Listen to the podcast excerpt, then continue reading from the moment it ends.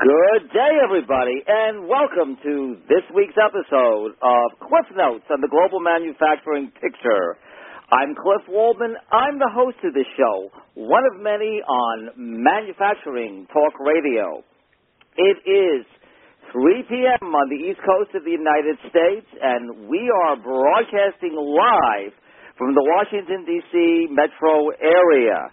There's going to be nothing typical about this episode.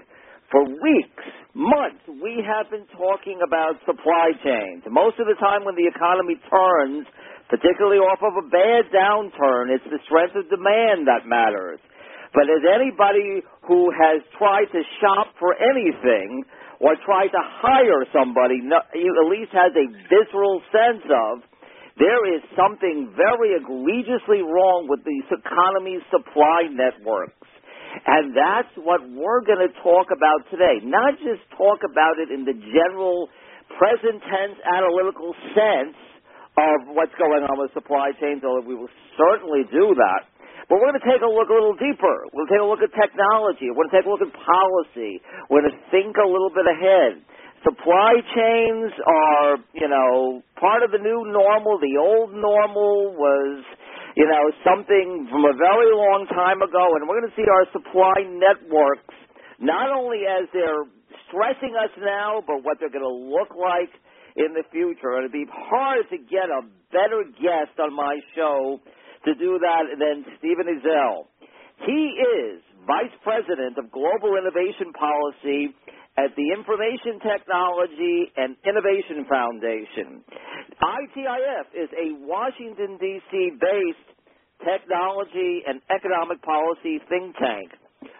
Stephen focuses there on science, technology, innovation policy, as well as international competitiveness, trade, and manufacturing policy issues, a whole host of critical issues that really, in many ways, tie together. He is the author with the Institute's director, Dr. Robert Atkinson, of Innovation Economics, The Race for Global Advantage, published by Yale in September of 2012. He is also the co-author of Innovating in a Service-Driven Economy, Insights, Application, and Practice, published in November 2015 by Palgrave. Mr. Ezell has testified on topics including U.S. competitiveness, innovation, manufacturing, and trade policy before the U.S. Congress as well as the U.S. International Trade Com- Commission. Many of you will recognize him from his articles in the popular press. He has appeared in, his articles have appeared in Forbes, The Hill, Roll Call, The Futurist, and The International Economy, among others. Stephen came to ITIF from Peer Insight, an innovation research and consulting firm that he co-founded in 2003. He previously has worked in the new product development group at NASDAQ. Stephen holds a BS from the School of Foreign Service at Georgetown University with an honor certificate from Georgetown's Landegger International Business Diplomacy Program. We really have one of Washington's leading lights on innovation thinking and with what is going on with our supply networks and supply chains, we really need it. Stephen, welcome to the program. Well, Cliff, thank you for the kind introduction and thank you so much for having me on. My pleasure. Let's start with the obvious question of today. Manufacturing supply chain disruptions are in the news in some form, in some way, right now what's going on? What are simplify it for us? What are the let's call them the core failures? What core failures are most responsible for these massively disrupt, disrupted supply networks? Well, listen, I think most immediately is that COVID-19 induced disruptions to anticipated supply and demand curves for many industries have been part of the massive disruption. And there's no better industry to look out there than automotives. So what happened after the pandemic hit last spring, you had the auto companies actually shut down production for several weeks in April. Of course, with the economic cratering and the decrease in anticipated demand, they also started to slash their demand forecast, including their uh, projections for semiconductor needs, right? So they canceled a lot of those orders. Well, what happened was when the economy started to rebound more quickly than expected in the fall, what the automakers discovered was that uh, the missing uh, demand from their industry had been filled by other industries, uh, notably the ICT sector and the massive new demand for laptops, tablets, smartphones, all the things that enabled us to work and study from home during the pandemic. Uh, so that when the demand curve changed, and now late last year the automakers uh, uh, saw the vaccines coming out, the economic uh, recovery proceeded much more quickly than anybody anticipated. Uh, they resubmitted their orders, but it takes about six months to fill uh, new orders in the auto sector, and uh, that was responsible for for a lot of what's happened uh, with the automotive semiconductor shortage. That may cause a shortfall of as many as 1.2 million vehicles this year. Now, that said, I think there are some other longer term structural factors that are disrupting supply chains. And that was the focus of an executive order that the Biden administration issued in its very first days for a 100 day supply chain review of four critical industries notably active pharmaceutical ingredients, APIs, critical minerals, semiconductors, and large capacity batteries like those used in electric vehicles. And what that study, which was released on June 8th of this year, found uh, was actually five key vulnerabilities in supply chains for those industries that are hindering U.S. production. Uh, first, insufficient U.S. manufacturing capacity, characterized by hollowing out of U.S. domestic production and innovation capacity over the past several decades. And since that America has been agnostic for far too long where production occurs in the global economy. Uh, second, misaligned incentives and short-termism in, in private markets. Uh, report found that private companies weren't really always internalizing uh, uh, supply chain risk, uh, that they were uh, far more focused on supply chain efficiency than redundancy or resiliency necessary uh, and uh, a real increasing geographic concentration of global supply chain. So, uh, for instance, McKinsey found recently uh, 180 products across global value chains for which one single country accounts for more than 70% of exports. And so this geographic concentration uh, was a risk factor as well. So, you know, I think it's a combination, to answer your question, Cliff, of kind of this, this immediate COVID-19 disruption, but revealing underlying structural gaps that have rendered America unable to, for instance, supply itself with critical needs for uh, personal protective equipment. Uh, you know, as a program host, I make it a point to stay connected with conversations and understand at least the theme of conversations that emerge as we go from period to period. And the one thing I am noticing and reading that in this post, you know, this early post-pandemic post trade war world, we might very well see an intensification on the discussion of the issue of regional supply chains versus global supply chains. The risks of global supply chains versus the you know the, the safer regional supply chains, but you may not get the benefit of globalizing your supply networks. Do you think that in the what's your guess? Do you think that in the coming years, regionalization of supply chains are going to trump globalization of supply chains? You know, I'm not sure that regionalization is going to trump or replace globalization, but it's certainly going to become a far more increasing trend. You know, it's important to recognize that even the Biden administration's supply chain review report noted explicitly that, quote, it is neither possible nor desirable to produce all essential American goods domestically. And you know we, we, we got to recognize that globalized supply chains have produced tremendous benefits for the global economy. Like if you look at semiconductors, it's the world's fourth most globally traded product. You have companies uh, from 25 nations involved in key facets of the production chain from R&D, design, fabrication to the package assembly and test.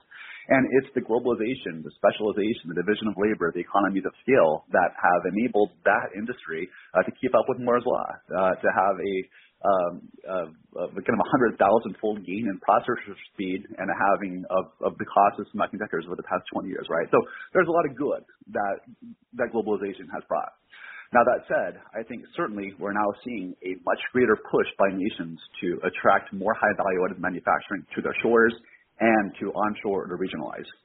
So, for instance, a, a number of countries, including Australia, Japan, South Korea, Taiwan, the United Kingdom, and even the United States, have all, within the past half a year, introduced kind of formally articulated manufacturing or supply chain reshoring strategies, right?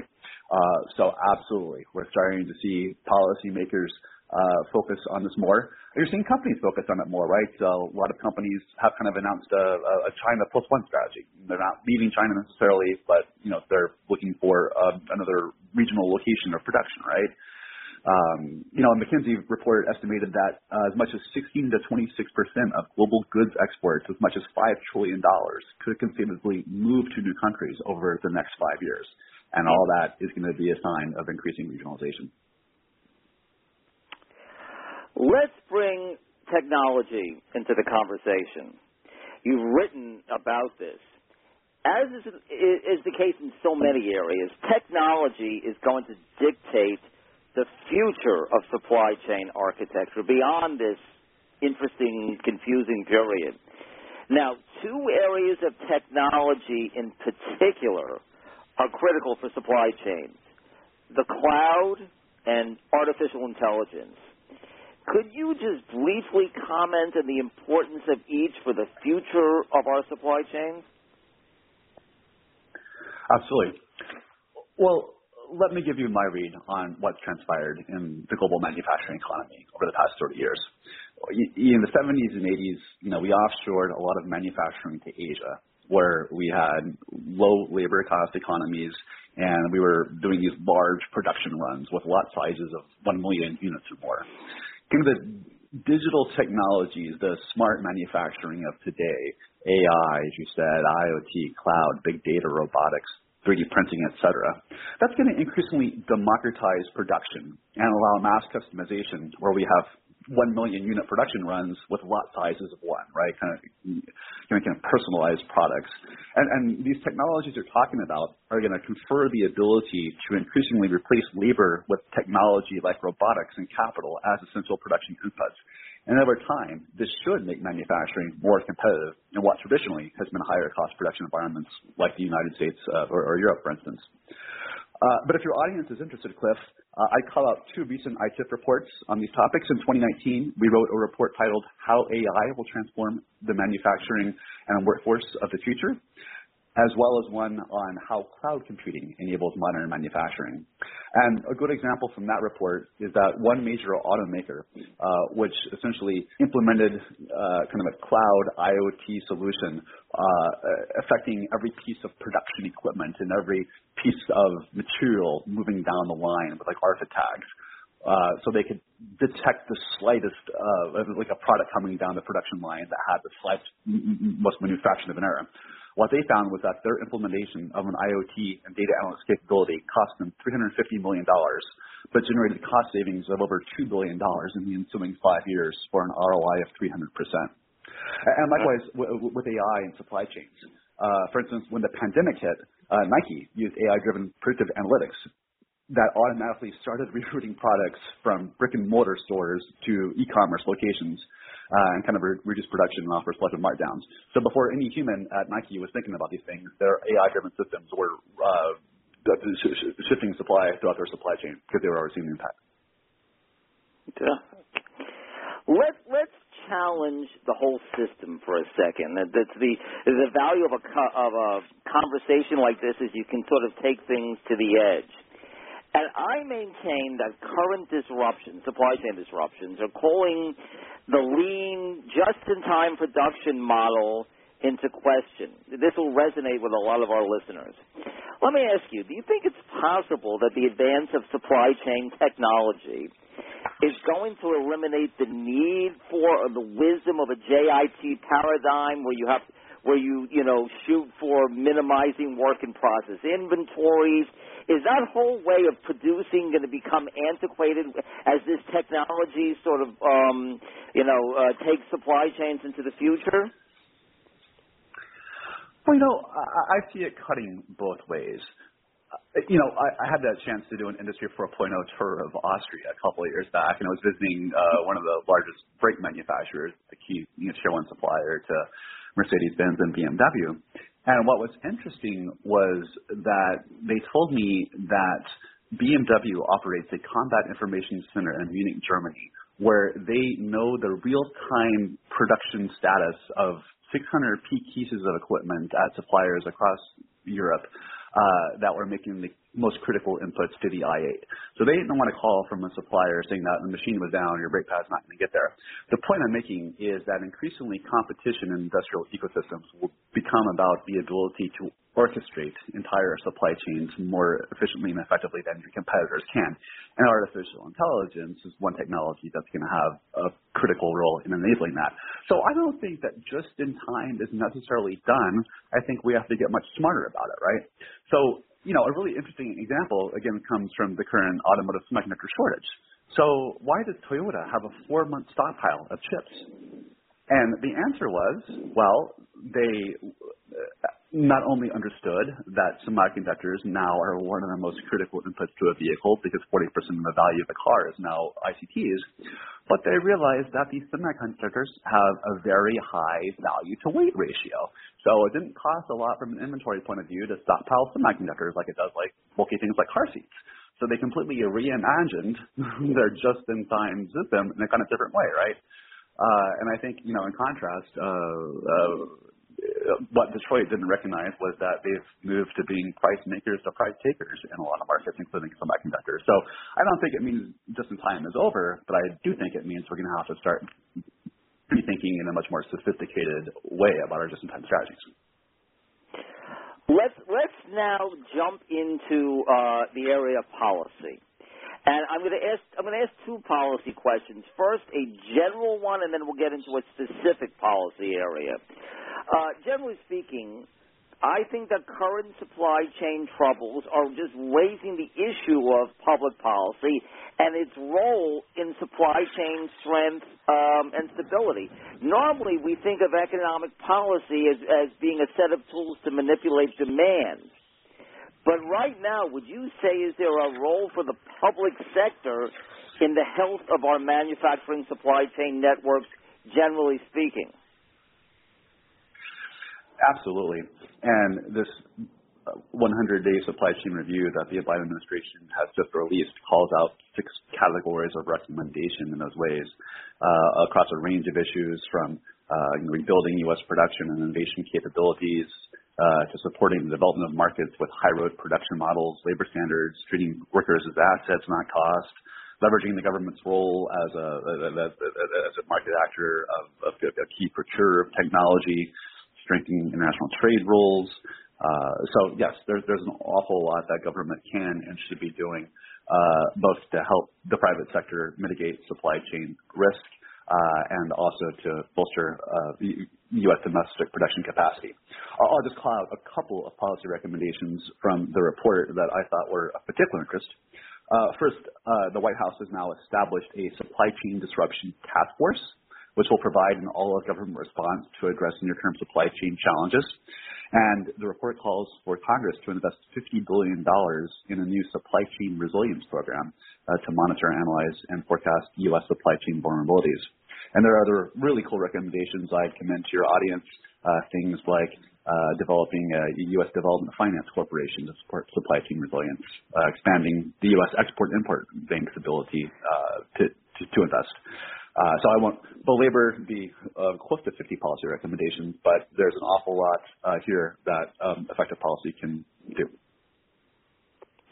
Now, for the second policy question, we have to focus on semiconductors. Uh, you know, a constant theme of, of even of our discussion right now, because the shortage has been a particularly egregious, job-killing shortage. So, I'm going to ask you about the recently Senate passed U.S. Innovation and Competitiveness Act, which proposes $52 billion, a $52 billion investment in the U.S. semiconductor industry.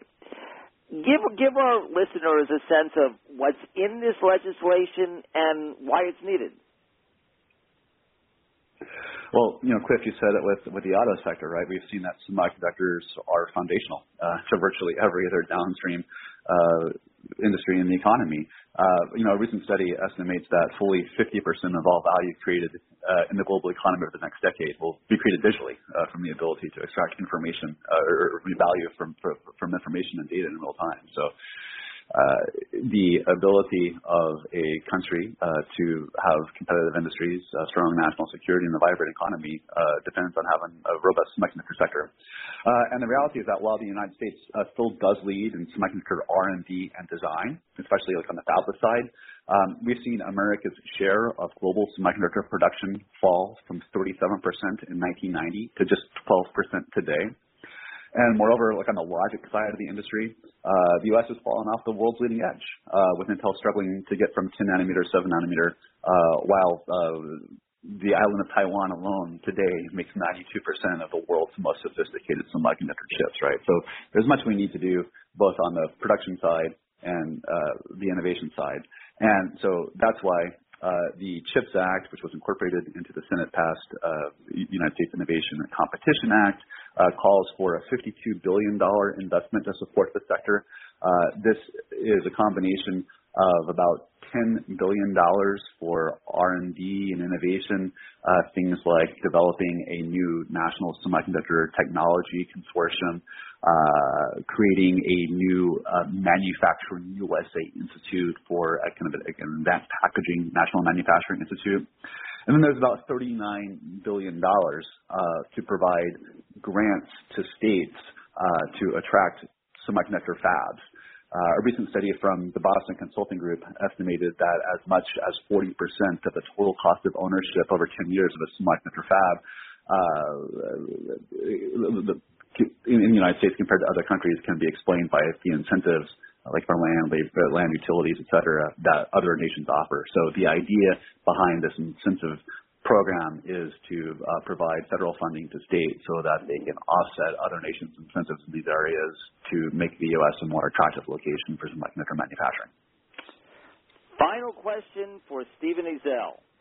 With supply chains becoming more sophisticated over time, with supply chain policy becoming more of an element of economic policy in the future, very likely, we can't help but talk a little bit about data. Data, if we're going to have a policy for supply chains, if we're going to have more sophisticated supply chains, there's going to be a need for data on supply chain. So I'm going to ask you, and I understand that some of this is just speculating, but in your view, what kind of new data right now, if any, do we need on U.S. manufacturing supply chains? What I'm really asking is, what do we need to measure that is not being measured right now?